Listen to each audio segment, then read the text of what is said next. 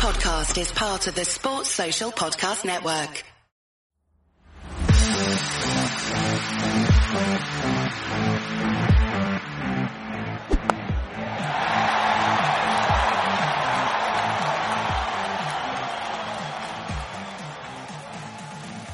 Right, hello, and uh, welcome to Slogging It. Gentlemen, we have made it to week three.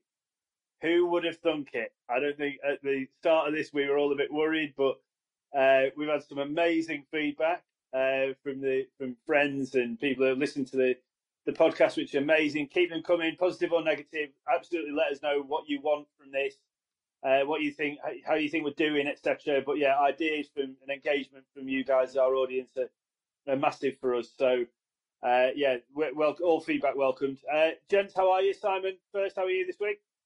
Yeah, I'm really good, thank you, mate. Um, I'd like to echo your comments. Thanks for the uh, all the feedback we've been getting.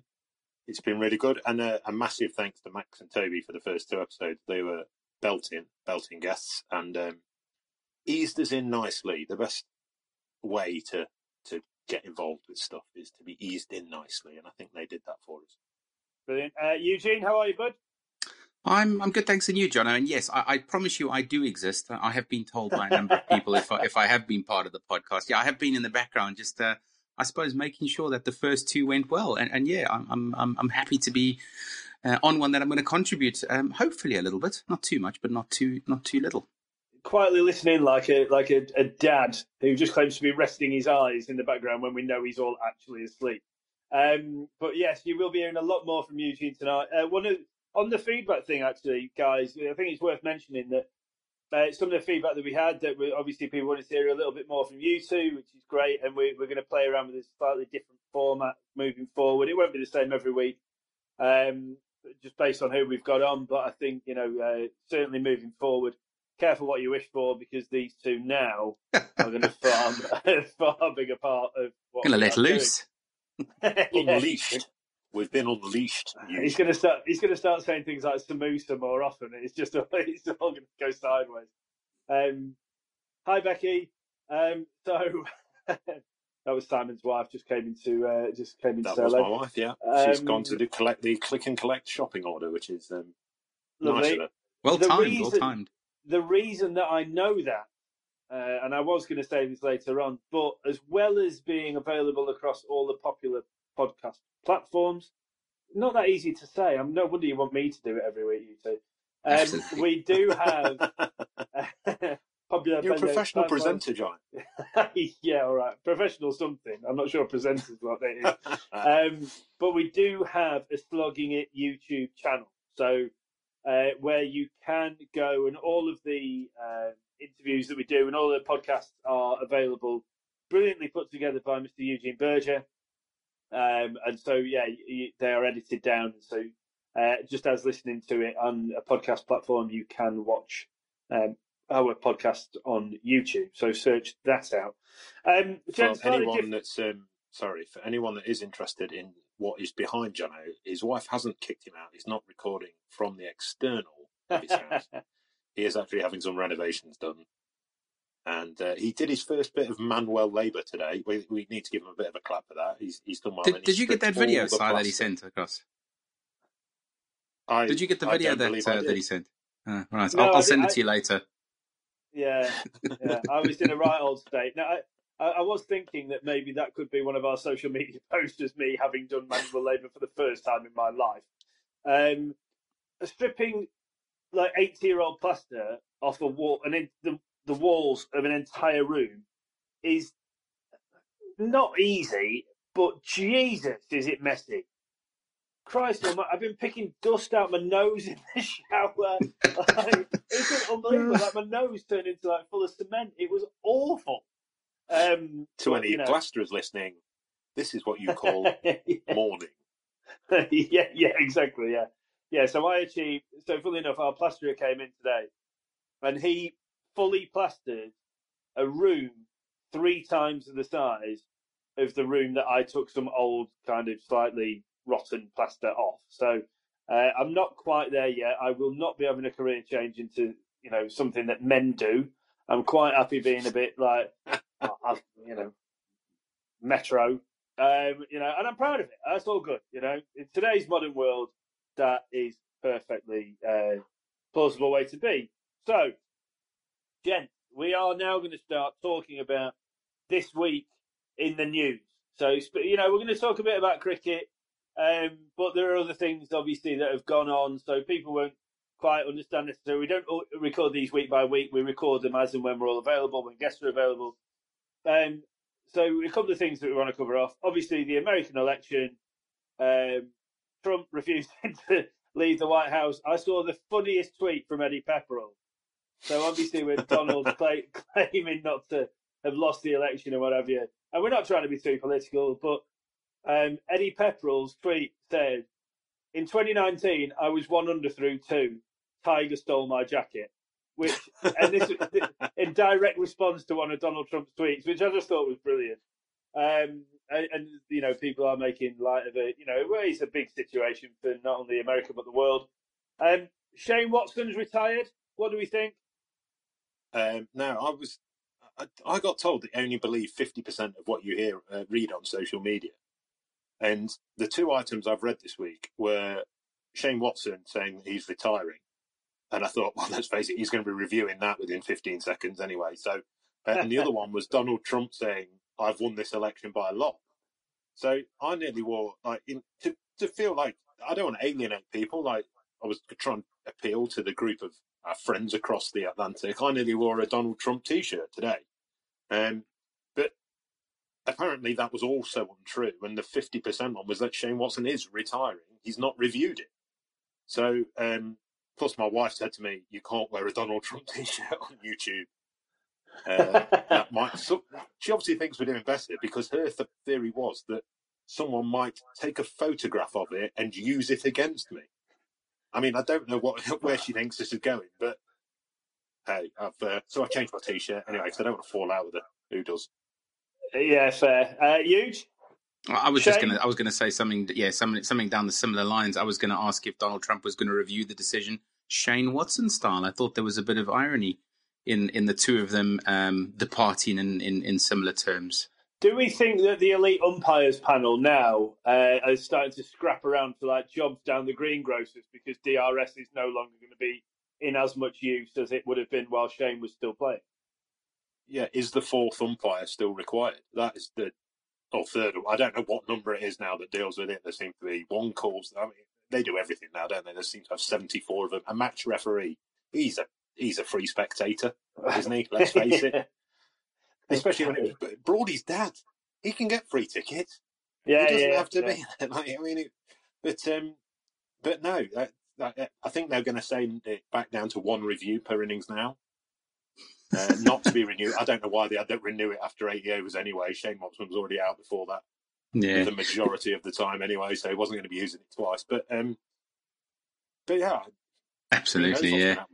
Who, who, do you think is going to take over the mantle of uh, of Shane Watson in uh, modern modern term modern day cricket? Warner. Oh, Has to be another Aussie, right? Yeah, of course it does. Yeah, I mean, I think the um, the funny thing about Shane Watson is obviously he got he copped it loads, didn't he? You know, through memes like four or five years ago from all the reviews and that. I wonder if he ever thought that those memes would resurface on the base of a, a, a US presidential election. you know, he's all of a sudden he, he's like, you know, he must he must be hating life.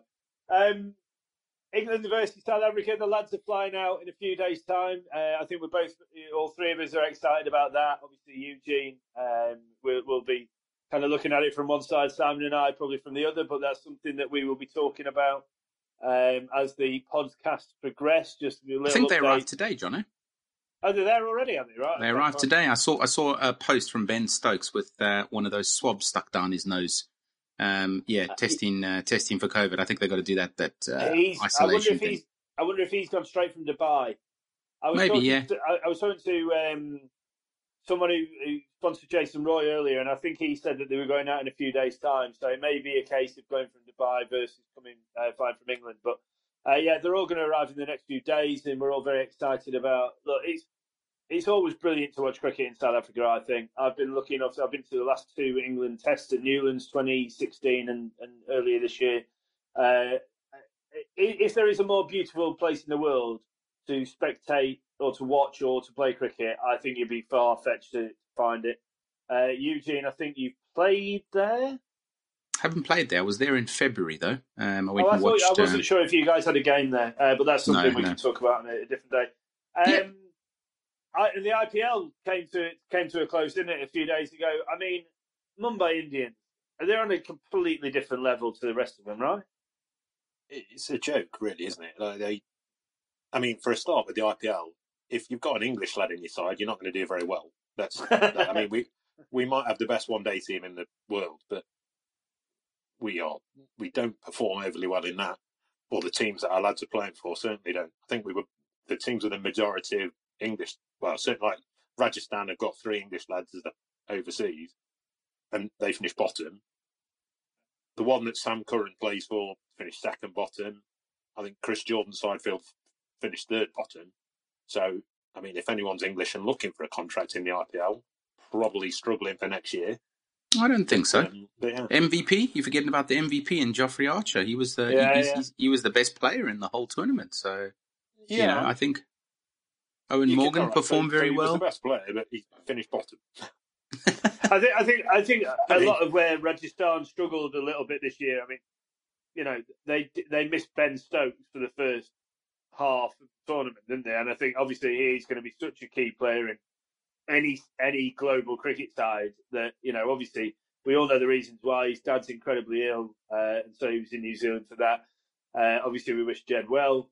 Um, but uh, yeah, I, I, you know, I, I don't. It's certainly not a reflection on the English lads as to why these teams maybe didn't do so well. I think Eoin Morgan, I thought it was really interesting that I, I think um, Dinesh Karthik started the tournament as the captain of Kolkata Knight Riders, who are now not only an IPL franchise but you know a global franchise. They have the they have uh, the uh, Trinbago Knight Riders, don't they, in the CPL.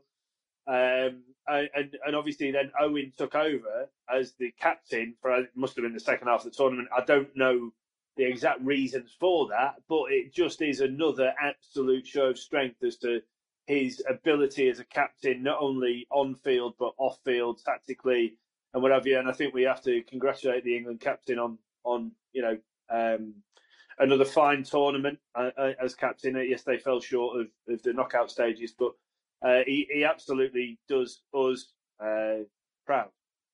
Yeah, I, I'd agree. I think the reason I think the reason they sacked him as captain is because they refused to have uh, a guy who kept wicket in short sleeves as captain, which every, everybody knows is um, fundamental should be against the laws. I noticed one thing from the interview the other way uh, with with Toby. By the way, he said rules.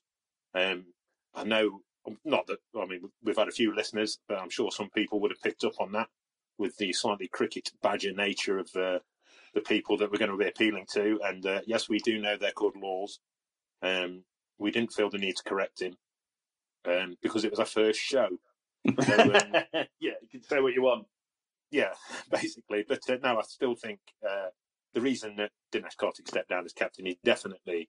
I mean, to be fair, you can't blame him. It's hot in Dubai as well. I, I appreciate that the the long sleeve might not have been a go to, but I, I personally think that's no excuse. And there ought to be a six run per over of your keeper wearing short sleeve penalty. Um, Yeah. Should should that happen, I think. I, I don't think anybody anybody in global cricket anywhere, uh, other than Dis- Dinesh Karthik, will disagree with that statement, Simon. uh, and funnily enough, talking of wicket keepers, um, there is a, a, a man who's a, a great friend of mine. I played with him at Wimbledon, a lad by the name of Tom Morris, who is now a Fox Sports uh, commentator and broadcaster in Australia, uh, who is going to be coming on periodically to talk to us about the views of the cricketing world from Australia, which is great, great for the podcast because then it opens up. Um, obviously, India in Australia at the moment, so we'll hear from him in the next few weeks about what's going on with that. Uh, and his story, he's got English grandparents, and so there's some English heritage in there and stuff. But yeah, he's a fantastic bloke, and we can't wait to get him on. Well, Um, we're definitely going to have to get him on for the. We're definitely going to have to get him on for the BBL then. Um, you know, you're talking Yeah, about the amount of English players in the IPL. Yeah. How many people are going to the Big Bash? It's half of the. Well, The English ev- counties everyone are but. Australians, isn't it? There is Yeah. there isn't an Australian playing in the Big Bash at the minute. I don't think, is? Especially as they increase their overseas players to, I think it's four now. So they, don't, you know, they have one more than they used to have. So yeah, so yeah, it'd be great to get him on, John, and maybe we can get him on into one of the games while he's at a game, and you know, talking through it. We can, we can, we can maybe do a pod from there. So, talking of that, he is that he is that bloke that just gets lucky and is in the right place at the right time. Last year in the BBL, he uh, was commentating from the sidelines. Someone hit a six and he caught it one-handed on the boundary. Oh, is he? The, is that him? Yeah, right. Okay. Tom. Yeah. yeah, that's Tom. Yeah. So no, look, he's an absolute champion. Uh, he's a great bloke. Very, very funny. He Can talk for days about the game. Very, very knowledgeable. So yeah, we're very, very excited about getting Tom Morris on to do some bits and pieces with us. Um, guys, you will remember. Uh, I didn't mention it last week, but they certainly did the the week with Toby. Our charity partner for Slogging It, and a huge part of why we're trying to do this is to drive uh, revenue to the Lord's Taverners, an amazing cricket, cricketing charity whose uh, main focus is to give all children a sporting chance, no matter their circumstances. Um, there is that text number which is zero se- sorry seven zero three three one. Um, you can text tabs eleven. That is T A V S one one to seven zero three three one to donate three pounds to what is a phenomenal charity, one that the three of us are incredibly close to. Um, please make sure that you're at least 16 and please make sure that you have the bill payer's permission to make that donation before you do that. And on that, here's a note from the Lord's Taverners. The Lord's Taverners is the UK's leading youth cricket and disability sports charity. We break down barriers and empower disadvantaged and disabled young people to fulfill their potential and build life skills. Our cricket programs support some of the most marginalised and at-risk young people in the UK, using sport and recreation to build links and encouraging groups to play sport together. We tackle issues such as knife crime, unemployment, radicalisation and also isolation, something we are all feeling right now. Last year, our programs impacted the lives of more than 12,000 young people, and with your support will help even more in the future. Find out more and make a donation at lordstaverners.org and help us to continue our life-changing work. Thank you. Uh, so yeah, thanks again to the Lord's Taverners. Uh, very, very proud to be partnering with them and, uh, supporting them as our charity organisation. Uh, this week's guest is our very own Simon Roberts. Uh, Simon, we will be talking to about his uh, desire to become a professional cricketer, um, and you know when that didn't come to pass for a number of different reasons. Um, you know the the battles that he then faced off the back of that. So, uh, thank you very very much for agreeing to do this. Obviously, you're a big part of why this entire uh, podcast has come about, in, in, in terms of what we want to do to try and highlight certain issues. Um, we're going to cover off some pretty tough stuff. Um, I really want to start at the present day, then we'll swing back towards your career and cricket and stuff, and then you know we'll then get come back to present day at the end, I guess. So, um, first of all, really keen to find out how you're feeling. Um, you know, what caused you to seek help? Um, you know, talking to to people. Um, and you know, give us a, a little bit of uh, an idea as to kind of what the, the issues were that you were battling with uh, before you decided to get that help. Yeah, um, first part, I, I'm really good at the minute. Um, over the last sort of four, five, six months, I've began to start looking at what I I did achieve in cricket, which some people might. It's weird, isn't it, when you talk about what you've achieved in cricket? Um, you, you you look at some people might say, "Well, you didn't play for England, you didn't do this." Well, that's yeah, I didn't, um, but I did do quite a lot within cricket. So I'm starting to look back at that with a sense of pride now, um, with a sense of achievement, which is a good start, rather than um, a sense of resentment, which is what I used to have. Um, so that's there's a, I made a lot of fond memories in doing what I did in cricket, and that's that I'm now remembering those as good things. I'm I'm looking back and I'm going through social media and I'm seeing the people I used to pray with, and and I don't look at them back at them going, oh, that was the person I met when I was doing this or doing that. Is that? Oh yeah, that was the person I met when I was doing this. And Yeah, yeah. So it's started changing. Uh, really, really good. Um, I realised in, in terms of getting help, I everyone says just talk, just talk, and it's easy, but you there's normally a trigger. Everyone's got their own trigger. Um, it can be internal or external. Mine was a conversation I had with my wife, and where I realised I just I needed to speak to someone about what had gone off, how it had affected me, like where I was at. I felt, um, and how I can move forward. And I'm fortunate enough to work for uh, a company that have uh, an employee assistance program that I, I, rang up and they're one of their links is with the Samaritans and they put me in touch with a counsellor and she was amazing. Uh, I started feeling better from session one and um, it just over the next sort of two or three months from when I started to go to see her, I, I started developing a plan. I had a routine. I want planning a routine, sorry, and, and and a process that I could go through that I knew I could help myself out. So, so I mean, obviously, the, the, the kind of help that you sought was professional, and but just to, you know, there are other options. You know, we would always encourage people to talk to friends or family if that's something that they yeah. feel more comfortable doing. Uh, but obviously, there are these professional outlets uh, there for help. And um, in terms of, you know, people who are battling depression, mental issues, um, what would you say to them about reaching out for that help? Like obviously, you say that it was a conversation with your wife that you know that drove you to do it. I guess.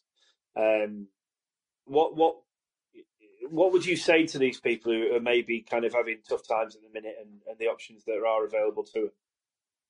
It's it's it's a it's the age old the age old adage. Easy for me to say um, that you just talk to someone.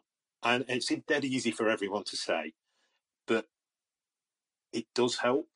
It massively, you realize that everybody has got stuff going on. And whether it's arguments of, of, with family or whatever it is, and you just have to find something that you can relate to within that and share in that that thing. I mean, I know some people. One of the things I struggled with, for example, was you have all these people famous when he was say cricketers for an example, you saw Andrew Flintoff, Steve Harmison, Marcus Trescothick going on telly, and that is amazing. That is amazing. What they do is sensational, and it's not taken away from that. But me, as someone that was going through the same or a similar thing, none of this is ever the same. What I go through was different to what somebody else might go through, and it's always different. So that's why finding one thing to say is always difficult. But I, I couldn't relate to that. My dream was to go and play 100 test matches to to score hundreds and fifties and travel the world playing cricket. I did a bit of travelling and I did okay, but I didn't get that. So I found that so hard to relate to. But the more people talk, what I'd like to, the, the people I'd like to speak to is the friends of that person, is the family of that person. And just put your arm around him. And, and if you think someone's struggling, just go, are you all right? Like, yeah. That, what's the worst? I, the worst I can say is fine. Yeah, yeah. absolutely. And, I mean, how, how long did you go through this on your own for, Si? I mean, is, is this been is this been a number of years, or, or you know? So I got released from the final year of my contract in 2007, and I got help in the start of 2020. So there's been ups and downs within that. There's been all sorts, but I'd say I've been I, I probably was dealing with stuff from mid 2006. Um, that, so a good long time though, yeah. Yeah, yeah, yeah, yeah, yeah. A long, a long, long time. And you, you and that's the biggest, the, one of the biggest problems is you think you've got it now. You think like, I thought, oh my god, I'm a superhero. Like I've managed to, I've managed to beat mental illness or depression or whatever it was. Um, but you have, like, don't, you think you have, but yeah, absolutely. The, the yeah. one, the one of the things is is that you've you're always going to have it. It's like you an are, allergy. You are. It, it's it's like it's it's like people who get hay fever. You, you know you're going to have it, but you've come up with a coping mechanism, or you take your whatever you, whatever he took in Hitch when his face swelled up, mm. or like you, you take your stuff, and you never quite know in the year when it's going to come out you know you're going to have it. So it's just a case of keep moving forward. And that was the thing. Uh, what the, the, the sessions we talked about with Natalie was like, how do you create a coping mechanism? How do you recognize it? How do you know when it's coming? And that is when you see so much progression. So talk. So talking about those sessions, yeah, talking about those sessions and where you've got to and how you've got there. I mean, would you say now that you're fully recovered, or are you still on the road to recovery? Is this a process that you have to go through for, you know, is it months? Is it a year? Is it, you know, what is your what is your ideas that you're currently working to? I, I don't think I'm. I, I mean, I'm quite pessimistic. Uh, although that has changed recently. My wife has, has said, "I've noticed you being more and more positive." um, which is a good thing. Which is, I'm, I'm taking when we were talking about this the other day, and she went, "Make sure you mention you are, you are a lot more positive." Um, but I've still got the odd thing where I can be a bit pessimistic, um, and so I don't. I like I say, I think for me, it's like I've got an allergy or a a, a regular thing. It's like I have to take on omeprazole because I've got stomach ulcers. And they're there. I have to deal with it, and I just think this is something that I've now got the tools to be able to manage. I don't think I'll ever be cured in inverted commas because I can never I, I can never really be confident enough to say that. But what I do know now is I've got every tool I need to notice when it's coming, to be able to manage it, and to be able to sit there and go, no, okay, whether it's the fact I'll go and play a round of golf for you guys and we have a chat, or whether it's I'll go and talk to the wife, or I can go through the process. I've got my priority list. I've got everything else that I work everything to, and I sit and go right. Okay, this is this. I know this works. I know this will reset me, and it will mean that I don't ever get to the point again that I know we're going to come on to later, but I'll never ever get near that. Ever. That's great to hear, mate. That's really good to so hear. That's that's a that's yeah. Um, so, Si, we don't we don't need to go through your entire playing career, but like talk to us about the setup, um, the size that you went through, and then ultimately, you know, what led you to not fulfilling your your dream. Um, yeah, I played basically not age group cricket from eleven to nineteen. Um, I was, I didn't get in the first year of this academy setup started. I didn't get into it. Then at that point, like the dream kind of went to one side. I thought, well, if I can't get into an academy, I'm, I'm like it's not real. So I kind of went, okay, that's fine, and started looking at the academic route and was going to become an accountant.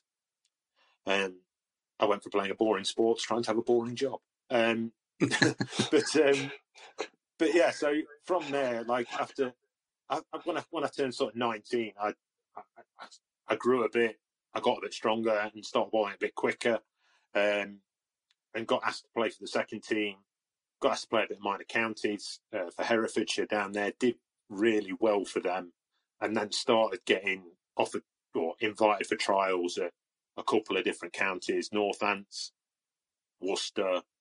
Did full pre-season at Northants, um, which is where kind of the bug bit me again.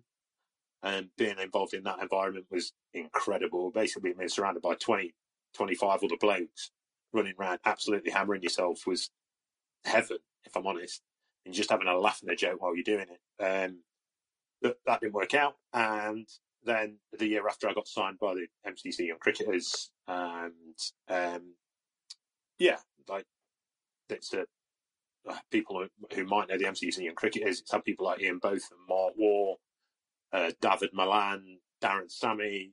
It's had a whole host of international cricket. Most of the Ireland squad were on it with me. So it's Kevin O'Brien, Will Porterfield, Gary Wilson. They were on that kind of staff with me. And you were basically a professional cricketer. You you got paid peanuts, but you worked at Lords and you played in the second 11 county championship. You played in the second 11 one day trophy. You also got to work at Lords. So my first year was 2005. Um, not a bad year to be a professional cricketer, if I'm honest. 2005. Sat there in the first test match at Lords day before Steve Harmison hit Ricky Ponting in the face. I hit Ricky Ponting in the face. Like you, you, you just hold on. You can't just you can't just leave that there. You hit Ricky Ponting in the face. Yeah, but where did yeah. the next one go? That's what I want to know. Jono, Jono, this is a positive story. It's a positive story. no, the, the next the ball's ne- not a positive story. no, the, the, next one went positively minus. Um, no, so we on the MCC Young Cricket, it's basically what you do. The international sides come over and you bowl them in nets. Uh, it happens all counties, but mm-hmm. when you're doing it at Lords and everything else, it's quite a special feeling, to be honest. You get a couple of thousand people watching you every morning, coming in and, and you're netting and you're stood there. And I'm rocking and bowling at Gilchrist, uh, Ponting, Hayden, Langer, all these guys. So Ricky Ponting walks out to bat in the net and he's having a bat. And the nets at Lords were quick. And I was okay at the time. I had half a yard. And I bowled one just, just short of the length that Ricky Ponting and it bounced a bit more and it flicked the top of his glove and then filled him in on the same side. And he threw the ball back to him and you got me there, mate. Chucked the helmet back, changed his helmet, bent it over, bent it round. Not bent it over, he didn't do any of that. Uh, bent it round, and uh, then I've run it next ball, and I've thought, I've got to try again. Like to, to hit him twice would be something special. To hit him once was good.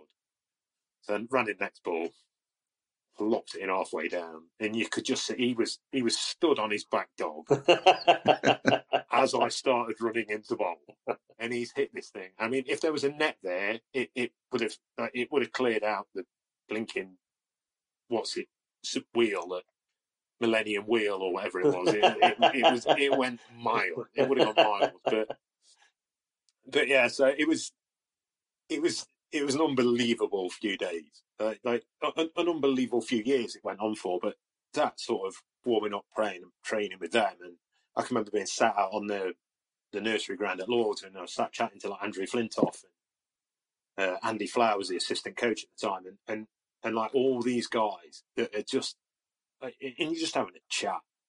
You get you walking off, and kids are asking you for autographs because they don't know who you are or aren't, as the case may be. But Mm. but it's it, it's it's a special special place to be when cricket is on Lords and to be working there. We've got our own changing rooms. We we did the ground during Test. We got to 12th and 13th man.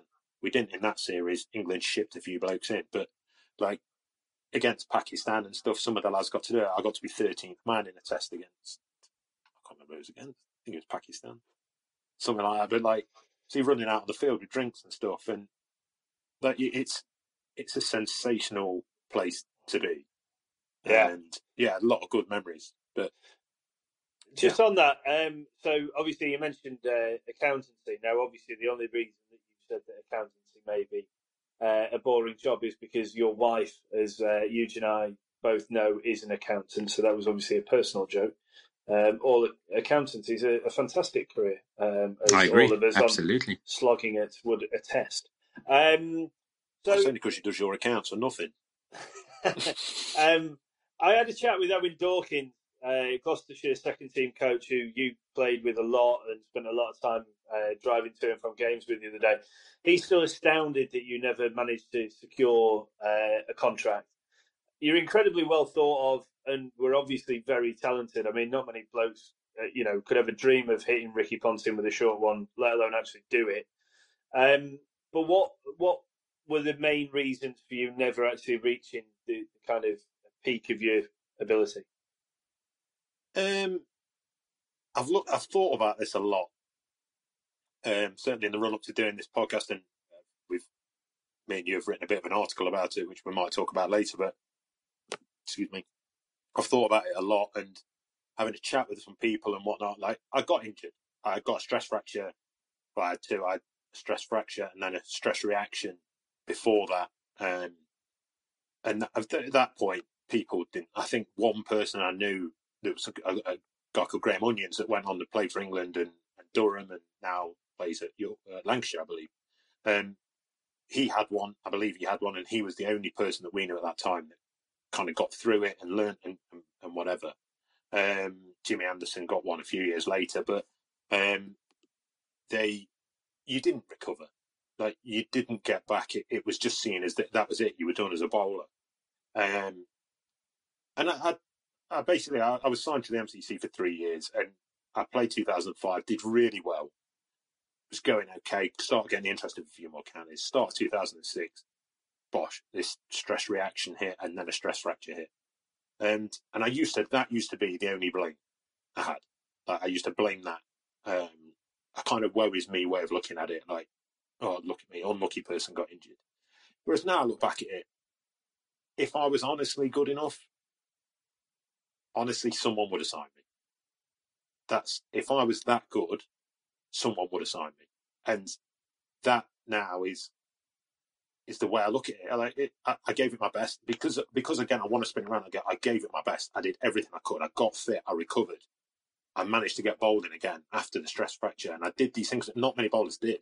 But at the end of the day, I wasn't good enough, and I can I can compute that now. That's fine. Um, in the headspace I'm now at, and everything else, that's uh, that's where I'm at. And so I know people will say like Dorks. He's, he's an absolute. He gave me my chance at the MCC, and he was an absolute legend. Um, coached me up, changed my action, helped me out, helped me getting through the stress re- fractures and reactions and stuff. But it's it's um yeah. At the end of the day, I, they can spout about injuries and everything all you like.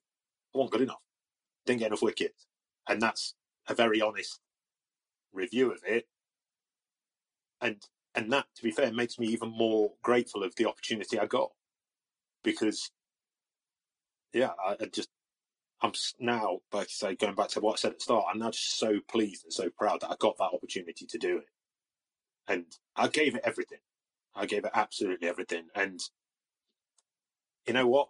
I, I can look back now and say that and be happy about that and be proud of the fact that I, I did that. And that's the special, special thing to be able to say. Um, as I said before, like, you know, millions of people will dream of being able to bowl at Ricky Ponting you know, bowling a full long half volley outside off stump, let alone hit him. And it, you know, he must have been at an incredible level, skill level, uh, to be able to to do what you did to him. I mean, we've spoken before a lot about, you know, how you in your own mind think think that people's perceptions of you changed.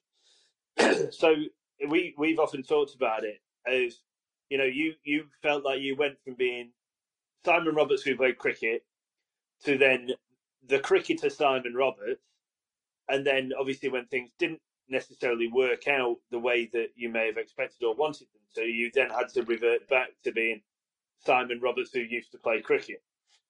Do you think it was the last of those, the kind of adjustment of being, you know, having to be the man in the crowd again, having, you know, tasted what this life could have been like and, and all the great things that would give you that started to cause your mental situation to to degrade a little bit? I, I think that's a, that's an easy point to look at. Like getting released is an easy point to look at, and it's. But I don't think that was where it started. I think it started at the fact that I I became the cricketer Simon Roberts. The the fact that step one happened in my own head. Um, I went from I, I thought it basically became all all I was, and I was the cricketing bloke called Simon Roberts, and that was where the issue started. I look back now and go, I know that was where the issue started. I had, I led myself to a point where I had nothing but cricket, and that is a very unhealthy place to be, and and so yeah, that's I wouldn't say step two, getting back out of it was the problem because I'll be honest, I don't kind of know how I did get back out of it. I know it took a long time, mm-hmm. And it took me talking to people and experiencing a whole heap of rubbish that I did get out of it. But that I can isolate when I got into that point, and I know that was where it started to go wrong. Mm. By looking at the cause rather than the effect that then led that then caused something else. Take it. I I look at it taking it right back to the start. I know you said. I mean, we've had the conversation before that you know um, you perhaps felt that you may have let people down. Uh, you know, friends, family, and stuff. Uh, there was this expectation on you to to be that person from your friendship group or family that went on to do this amazing, uh, have this amazing cricket career. And and something that I've said to you is that you know, as one of your great friends, is that I've always thought that I would never have seen you as anything but Simon. To me, you were never Simon who played cricket. You never were. You never will be. You are to me just Simon. Do you think you were ever guilty of perhaps overthinking that a little bit and and maybe thinking something that wasn't there? Yeah, massively. Uh, I'm not. I'm not saying other things didn't contribute to me thinking like that, but massively it was my internal thing. You, all of a sudden, you think you've got a value or sorry, that's not the right way of putting it. All of a sudden, you think that is your value to the world. Like, you, a normal healthy person or mentally healthy person will know what they offer the world. They're confident. Me now, I'm confident in what I offer the world, and I'm that's just me. I've got my way of thinking. I've got the way I want to be, and I've got everything else about it. And that, you know, what? it's a brilliant place to be.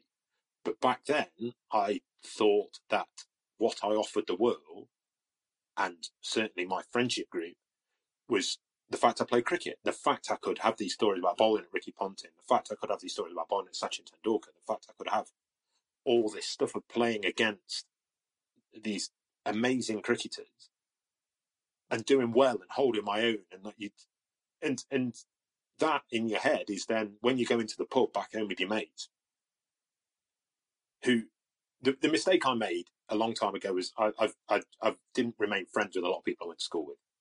I isolated myself to cricket. And so all the people I was friends with and I knew, I knew through cricket.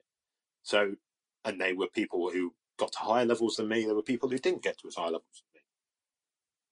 Excuse me. But they, they were all through cricket. So the, the kind of little group that I had that weren't were a, a group that, my golfing mates that I go away with. And, and this isn't a dig at them in any way, but they all they wanted to talk about when I came back from playing cricket was who I've been playing cricket against and what I've been doing and how this had gone. So you just yeah. not falling into this routine where when you're not at cricket and not playing cricket, you're only talking about cricket. But when you're at cricket, you're one of the lads and you yeah. talk about everything. So you kind of get yourself into this so cricket orientated world where it's all that's going on. It's all that's happening because when you're there, you're playing it and you're with your mates. And when you're not there, your friends want to talk about it because you're meeting Brian Lara, you're meeting whoever it might be, and you're playing cricket against them and, and, and whatever. And so that's, it's where that becomes, although I led it in my own head, and I could have steered that conversation anywhere with my other friends. I could, I could have done whatever. We could have talked, we could have talked about golf. We could have talked about whatever. We could have talked about what beer we're drinking. But I quite enjoyed that. I quite enjoyed that little conversation. I think that's the difference between a hobby and a job as well, isn't it? Because you know your mates at that time, whether they be your golfing buddies or your cricket mates from back home where you play your club cricket, for them this is something that they look forward to doing all week until they get there at the weekend. And so almost, you know, they, they they're trying to live their lives vicariously through you and their cricketing dreams yeah. vicariously through you as their professional cricketer friend. Yeah, that's that's it's, it's true. It, it's and and it's not a dig at them, and and I'm very privileged to have got to have done what I did. I, I don't. I now don't look at it in any other way. Like so, I've said it a few times on this already. I, I I'm very very lucky to have played cricket in Bangladesh, to have been on pre-season tours to the West Indies, to have done all this kind of stuff. I'm very very lucky to have done that. And you know what? If people wanted to talk to me about it, yeah, I can understand that it's like when we were doing the interviews with Max and we're talking to him about their world, and you want to and you want to keep talking about it. You want to find out what it's like because some part of you thinks, "Oh my god, it's amazing." Um, but yeah, it's it's strange, and I can remember when you talk about being a job. I was having a six months in to my first contract. Was, we were playing against Yorkshire, and a, a, friend of mine from Nottingham who was contracted to us, I called Dave Lucas, walked up to him and went, "Has it become a job yet?" And I was like, I'm loving this. It can never be a job. And then as things transpired and worked through, and, and it was like, this is a job. I'm trying to do this as a job. I'm trying to do this to him. And it, and that is a weird place for your head to then be at. Because you're sitting there going, I love playing this game and I feel so privileged, but this is about me trying to earn some money and, and live a life away from it sort of thing and, and be able to do everything that you want. And that's when you it, can be a bit of a, a, a mess around with your mind to get to that. Yeah. But like I say, it's it's so I wouldn't change it for anything now. Yeah, I can, I can, I can see where you're coming from there, Si. So I suppose looking back at those at those dark times that you were in, I mean, you know, what happened when you were at your lowest? Without being too miserable, and um, look, like when you sign your your contract, uh, you don't. There's no terms and conditions at the bottom that say oh, within five years, there's a chance you might be trying to end your life because you don't think that that's not. I mean, it, it's not in there. Like, and if it was, I'll be honest, you wouldn't sign. It, oh, sorry, I, I would still sign it. Like, I'd still sign that contract and I'd still do it because it is amazing. But that's not in there. But that's where it got to. At the end of the day, it got to um, me trying to take my own life, and I, talking about it now, I don't want anyone to ever be in that position. I don't like it's it's horrible to think that at that point I was feeling like that because I didn't have a clue how to deal with what I was going through, and I and I, like I say said before, I couldn't relate to anyone else that was that was thinking it. All my cricket yeah. mates were still playing cricket. All this stuff like that, and and it's and I thought that was what it was, and so it's now like a you just want to kind of look back at it and go, no, it was amazing. It was amazing. And there's so many positives in the world that that come out of it that if you want to look back at the greatest thing that's ever happened to you with negative connotations, like that's that you, you you're struggling and and yeah. So it's it, it's strange. So yeah, it did get it got to the lowest part as as low as anyone can imagine it going. But yeah, it's I got I got out of it.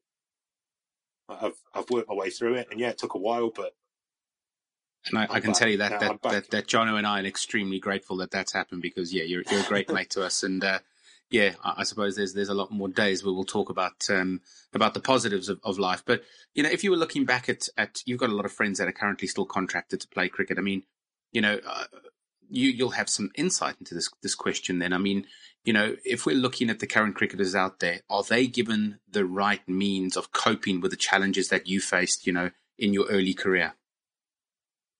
Um, I've spoken to some guys, like talking about doing this podcast. I've thought, I've talking to some fellows, and and they there is a lot of help. There is a lot of help. I think personally, it's all one and good. Like I said before about the Flintoff farmers and stuff, it's all one and good. These people talking about it. You and, and and knowing helps out there is is amazing. It's got to be that everybody keeps talking about it. It's got to mm. be that it's talked about at every level of cricket, whether that's an under 16 that's trying to get signed by an academy. I mean, there was that horrible, horrible story the other day of the 17 year old lad who got released by Manchester City. And I just want, like, you just want to grab him and go, there is so much joy. Like Toby said, there is so much joy in life that just think, just have a minute when you're at that point, have a minute and think and just go, look, there is so much happiness out there in the world. And that's one thing that talking to people can provide. But you talk to someone and they'll talk about a little thing and they'll have a bit of a bit of joy in their voice. And you go, oh, actually, yeah, I like that. And then you'll talk to the next person you go, oh, yeah, that's, that's that. So, sorry, to go back to the question. Yes, I think they are getting a lot more help than I did, mm. uh, which can only be a good thing. Um, but they've got to that it's just something that has got to keep coming, and it's got to start coming from people within. It's got yeah. to, the PCA can do all their stuff. The PCA can keep sending people down. People, I, am aware there's people like me that go in and talk to them. And don't get me wrong, I would love to do that. Like I would love to go into all sports any sport of whatever kind, and talk to people about my experiences and what went off. But if those lads aren't talking about it between themselves, it ain't going to get anywhere. That's where change can be made Like when it's your mate that you're relating to, and he says, "Oh, I'm struggling," and you go, "Yes, so am I," and you can sit there and talk for it. That is where change is made. Change isn't necessarily made as much as it helps out by someone that's played 150 times for England. As good as it is, and it is amazing what they do, because these guys can't relate to that. That's their dream. That's still 100 miles away from. One of the yeah. uh, one of the guests that we've got coming on uh, at some point in the future is uh, a guy called Rob Lynch, who's the CEO of the PCA. Um, and I reached I, I, I, reached out to him. Uh, I've been lucky enough to know him way before he you know before he got involved with Middlesex or anything. He's been involved in the cricket community for a long time. Bless you. Um, the um, but um, yeah, there's you know it'd be really interesting to see the, the measures that the PCA are taking to, to try and battle these uh, problems that, that you know they, there are a lot of guys who will play second team cricket and never realise their dream of becoming a fully fledged first class professional cricketer or playing for England, whether that's once or 150 times. Uh, so yeah, we're really looking forward to seeing what Rob Lynch has got to say about that in a few weeks and, and what the PCA are offering to to, to pros to kind of help them get through that. Um, what I mean, there's a lot of positives now, and obviously you're getting back into cricket. You've played a little bit over the last couple of years. Like, um, what is it about Simon Roberts? Sorry to talk about you in the third person, but like current strategy on life or you know whatever that you know has allowed you to get back into cricket and, and just feel like that that is something that you're now able to really enjoy. I think it's that step of realizing that it has brought me a lot of pleasure. It it's brought me all my pleasure in life. That sounds a bit dubious, but you know what I mean. um, it's like I, I I have every single friend I have because of cricket. I have been to ninety. Well, my wife's the only one that I haven't because she hasn't got a clue. But uh, I've been to the majority of countries I've been to in the world, which is quite a few, and a lot of good ones, not so good ones, but a lot of good ones because of cricket. Whether that be indoor cricket, outdoor cricket, whatever it is. So all the stories, all my life experiences have come through cricket. So why would I not want to carry on? Like I've now got to, like I said earlier, I've got to the point where I don't resent it anymore. I love it. I love talking about it. It's one of the reasons why we do this, and I, I love being around it. I love what it can give to you. Like the, the positive sides of what cricket gives to you so outweigh the negatives, mm. and that for me is is is part of it. And it, it's it's been it's been led by like like you say, my friends around me have started asking me to go and play cricket again and get me involved down at the cricket club. And I hate coaching, but I'll, I'll go and do it a little bit and I'll help out mainly because of parents, not kids. Kids are fine. Parents are a pain. And like, but, but I enjoy it. I enjoy being around cricket. I enjoy having a beer with guys at cricket. I'll, I'll go and wander down and watch various games that people I don't even know are playing in because I know I'll strike up a conversation with people and you can do that. Cricket as a sport brings people together in such a good way that why would you not want to be a part of it? Mm. And and that's like like Toby was saying the other, uh, yeah, like Toby was saying the other day when he was talking about sitting around at half past three on a Saturday afternoon playing FIFA and eating in, his, in his pants, yeah, yeah. Like, where's the fun in that?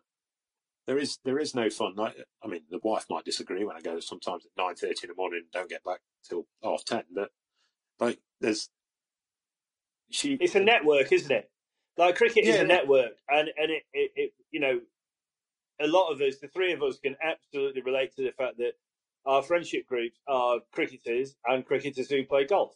That is just yeah. something that we've all grown up doing. It's something that we love. It's in our blood. It's, it kind of runs through all three of us and millions of other cricketers out there. There's as a, as a sport and as a pastime, a hobby that we choose to do. I don't think there's another sport that can match it. You have to spend so much time together as a group, um, yeah. that it's it's phenomenal. I mean, yeah. What just to finally touch on this, like looking back, what advice would you give to Simon Roberts uh, in that you know first year or second or third year of that YCC contract that you had? Would you do anything differently?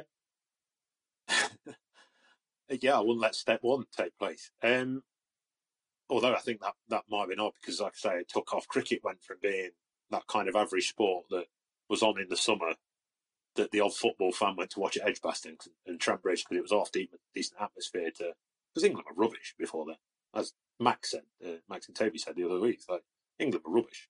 But then all of a sudden, 2005 kicked off. So I, would say find out who you are, like, and don't make. I, have read a really interesting article, and it was when Black uh, the BLM stuff kicked off this summer, and it was from a, a running back. I can't remember his name and he was going around to towns and houses and stuff and doing all this, um, helping people out and promoting the BLM stuff and explaining it to people when all the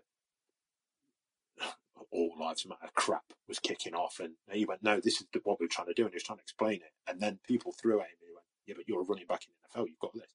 And he went, "Yeah, I'm a running back. That's what I do for a living. It doesn't define me." And that, for me, resonated massively because not letting cricket define you is is the key. Like win, lose, yeah, do your best, try and get better, be professional, do everything like that. But you've got to have something outside of it where you can get away and, and switch off. And that is would be what I'd say. Like I'd say to any young young person in sport, and I know some. I'd say to parents, I'd say to young coaches, let people get away. This idea of, of football clubs now, when they're getting kids in at nine years old and they're training them five, six, seven, eight, nine times nine times a week, and you stood there going, just let the person be a kid. Let let the eighteen year old go grow up. Let him go out. Yeah. Let him do Yeah. all this stuff because what that brings to your life as a whole is so much more than missing it than one training, one additional fitness session or one additional training session here that, unless it's being run by, I don't know, Allan Donald in my case, like, like it's not worth it. it it's find a find a balance and get a routine. That's that's what I would say.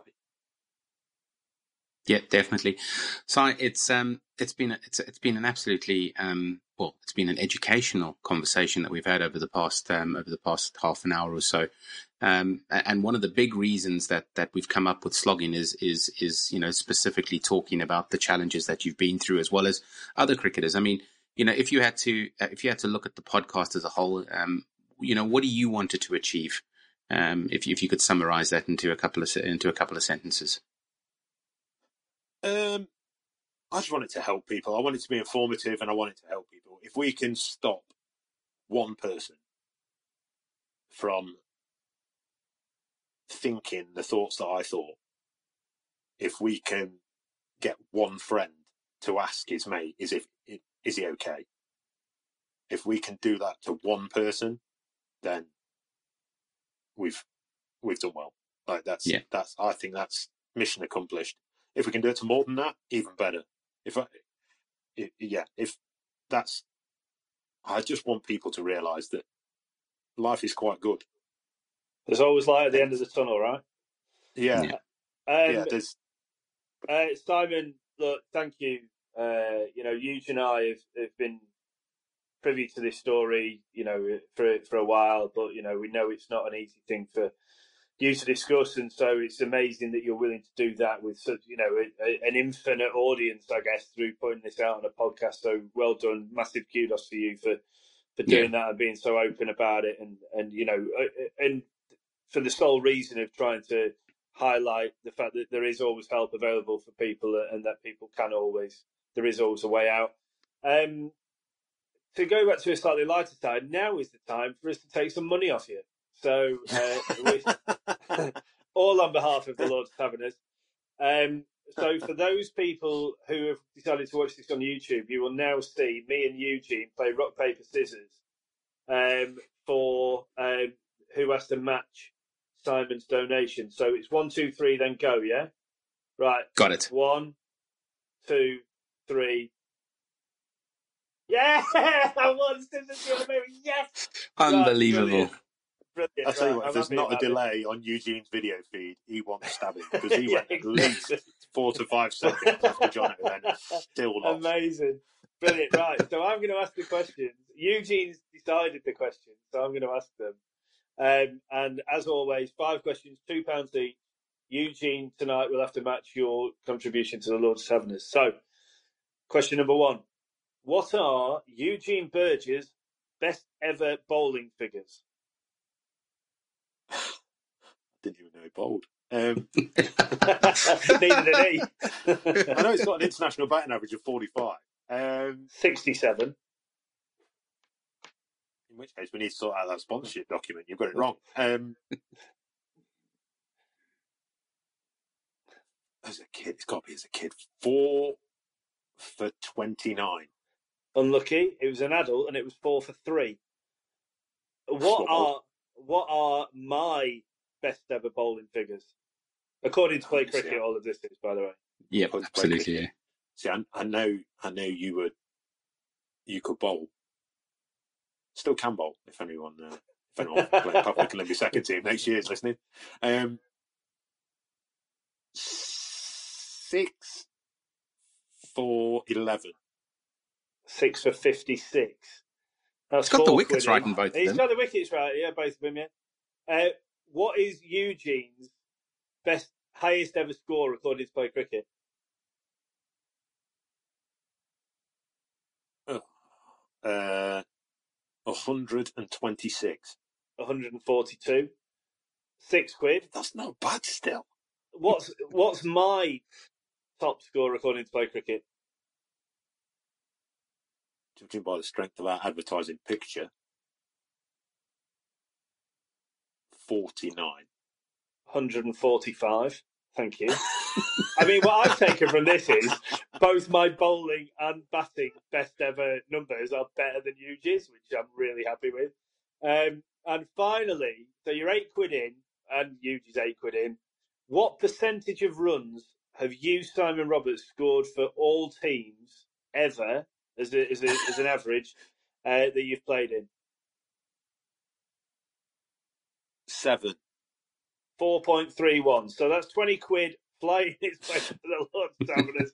I don't think, I, I, think we'll, I think we'll uh, blow over that quite quickly.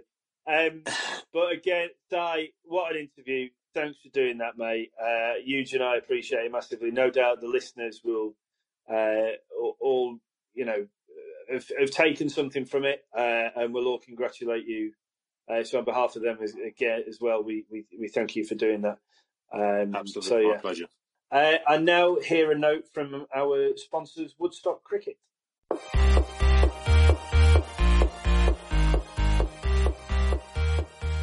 Looking for a new cricket equipment partner for yourself or your club can sometimes be tricky with so many options to choose from. How do you make the right choice? When you want quality, value and service, there really is only one place to start. For more than a decade, Woodstock Cricket have been producing award-winning high performance cricket bats from their Shropshire workshop. Matched with their classy soft goods, luggage and accessories, Woodstock Cricket really do tick all the boxes. Get in touch with Woodstock Cricket and find out why many loyal clubs, players and international customers can't be wrong at info at woodstockcricket.co.uk. Um, so yeah, guys, thank you again, Simon, for, for doing that. That's uh, fantastic. Uh, obviously, you've just heard a note from our sponsors, Woodstock Cricket, which is great. Thank you again to them for their support. I'm proudly wearing one of their new limited edition hoodies, which are incredibly comfortable, I must add. Um, but yeah, just before we Can finish, we lads, about another uh, another 10, 15 minutes left. What are you guys most looking forward to coming out of lockdown? Obviously, that's due to finish next week. Um, playing golf is my Correct. My thing. Um, yeah, definitely getting out on the golf course and um, being able to have a wander around a fat, thin.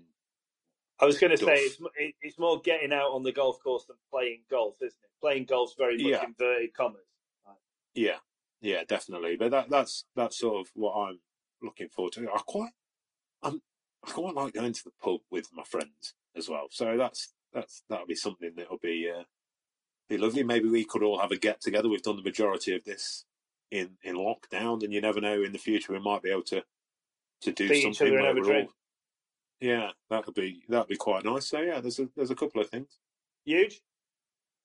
Uh, I, I hate to admit it, but yeah, I'm, I'm probably also looking forward to golf. Just before lockdown, I, I really got into golf, and I have to say, anybody that's actually played golf with me, I am the fair, the, the fairest of fair weather golfers. If there's the drop of rain or the slightest breeze of wind, I am absolutely not playing golf. However, you know, given the, the, the current circumstances, I've tried to play as much golf as possible, and I actually played the three days before lockdown. So I think I played the, the, the Sunday, the Monday, and the Tuesday before we went into lockdown, trying to squeeze in as much as I could. Um, but yeah, I suppose that's it. I, I probably won't go to the pub just because you know I'm a little bit scared of COVID. You know, I, I'm Yeah, I'm an yeah. old man now. I want to catch it and uh, and and have something bad happen. So yeah, I'm probably going to stay in my own confines of my house and, and maybe just do some some golf. I guess. Yeah, I think uh, I, I'm, kind of maybe with you a little bit on Euge. I, I kind of keep myself to myself. I think for the time being until we're, we're kind of clear of it. I, the one thing that I'm determined to do is is try and have a proper cricket season next year, and so God willing, that can uh, be something that we can all look forward to. Um, we touched on earlier on uh, at the start before the interview we did with Simon about um, audience engagement. Um, so something that we want to challenge our um, listeners to, to send us uh, stuff about. So info at sloggingit.co.uk is the email address to send these stories to. Um, playing cricket against celebrities. The most random stories that you can think of. Um, yeah, we just want to we just want to know. Have you ever played? I know Piers Morgan's a massive cricket fan. I was playing in a game with Mark Little, who's that Australian guy who was in Neighbours for Oh, God knows Joe how long Mangel? years. Yeah, that's it. Yeah, yeah, played. Yeah. Unbelievable. Oh, it, yeah, unbelievable in Neighbours, useless at cricket, but what a champion! Absolute beauty. I, I bloke. can't. I can't believe Piers Morgan, of all people, got mentioned before Joe Mangel. well, yeah, Piers, Piers, Piers massively into cricket. Um, he's got a club down in It looked like it when he was facing Brett Lee. Yeah, think, yeah, yeah, slight difference. I think we might look like that against Brett Lee, and we've played a fair bit of cricket between the three of us. Um, but Mate, you um, can't look like that from in a proper game when you stood on the umpire's toes at square leg. yeah, exactly. Yeah. Um, I'm just yeah, trying to guide Morgan- him through backward point. Piers Morgan with his arse on the net at leg side. Um, but yeah, so what that's going to lead on to, so Woodstock as our sponsors uh, have agreed that um, the best celebrity uh, cricketing story that we receive, uh, Woodstock have kindly offered to put up a Grade One cricket bat. Uh, of the the listener, of the winner's choice, though, there are five different uh, profile options available that Woodstock do. Um, so yeah, there'll be a platinum Woodstock cricket bat available for the best story. So get your thinking caps on. Uh, we will somehow have to, um, I guess, figure out whether these stories have got any kind of truth behind them or not. So we might have to do some play cricket diving uh, or what have you. Don't Uh, don't let the truth get in the way of a good story, John. I Yeah. keep saying that. going to say, So, if a well, that's listener comes up with an absolute belter, I'm pretty sure we can we can think of something. Oh, what, do you remember? You remember seeing that thing about? I think Kim Jong Un said that he played against Portugal, scored 630 in the first innings, took 20 wickets in the match, and a thousand. I do remember in that. the second innings. And what we don't want is some listener going, "Oh, I played in that game." I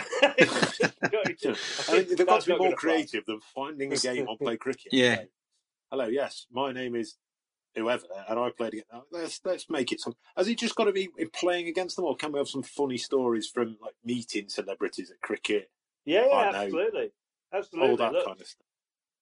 And then trying to put a trying to put a timestamp on that, Jono. Um, when do we want to announce that? Are we going to do that maybe on the tenth of December, just before Christmas? So give give the listeners what you know. This is coming out on I think a Thursday. Can't remember Yeah. which Thursday it is right now, but I think it'll give listeners two weeks to, to email into info at sloggingit.co.uk. Absolutely. So two weeks, yeah, brilliant. And then, uh, yeah, we will pick the winner and then put you in touch with Woodstock Cricket, and then from there you can uh, claim your prize. Um, guys, look, thanks again uh, for for listening, engaging with us. Uh, don't forget to like, subscribe, rate us. Um, we are available now widely across all the popular podcast platforms And Um, YouTube. and YouTube. Yeah, don't forget YouTube. That's uh, an amazing thing. That's written right in front of my eyes, and I still forgot to say it. Such is the level of my hosting ability uh, or lack thereof. Um, but yeah, look, we're, we're loving having you involved. Looking forward to having you guys more involved, uh, helping us shape what slogging it is going to be moving forwards. Uh, thanks again to Eugene Berger. Thank you, Jono, and and more importantly, thank you, Simon, for your contribution. It's been it's been great. It was uh, it was a great conversation, and hopefully, as you say, we are going to affect people um, that listen to this in a positive way. Uh, Si, thanks again from me. Uh, massive bravery, I think, for you to, to come on and talk about that in such an open forum. Uh, hopefully, it will offer uh, those listening to it who are maybe going through or facing similar issues uh, the, the the view that things aren't always as bad as they may seem. So, yeah, massive kudos to you again, mate.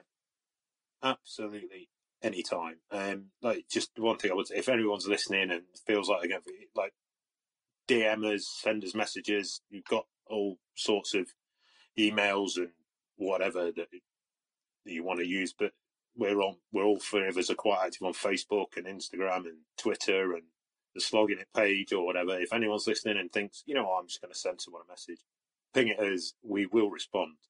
Yeah, I've, Yeah. I've vouched how Absolutely. we will respond and we will just chat to you, do whatever you want us to do, really. So yeah, but and that is an absolute pleasure. And like I say, if I can if I can help one person, then that would be tremendous. Yeah, guys, never be afraid to get in touch. We are. This is a podcast by cricketers for cricketers. As Simon says, get in touch. Never be afraid to do that. Uh, we are ears to to hear your story if if you choose to uh, to entrust us with that. So uh, until next time, thanks again, uh, guys. For you too, thanks again, and uh, yeah, can't wait for next week. Cheers. Thanks, John. Cheers, guys. Just like. Thanks, John.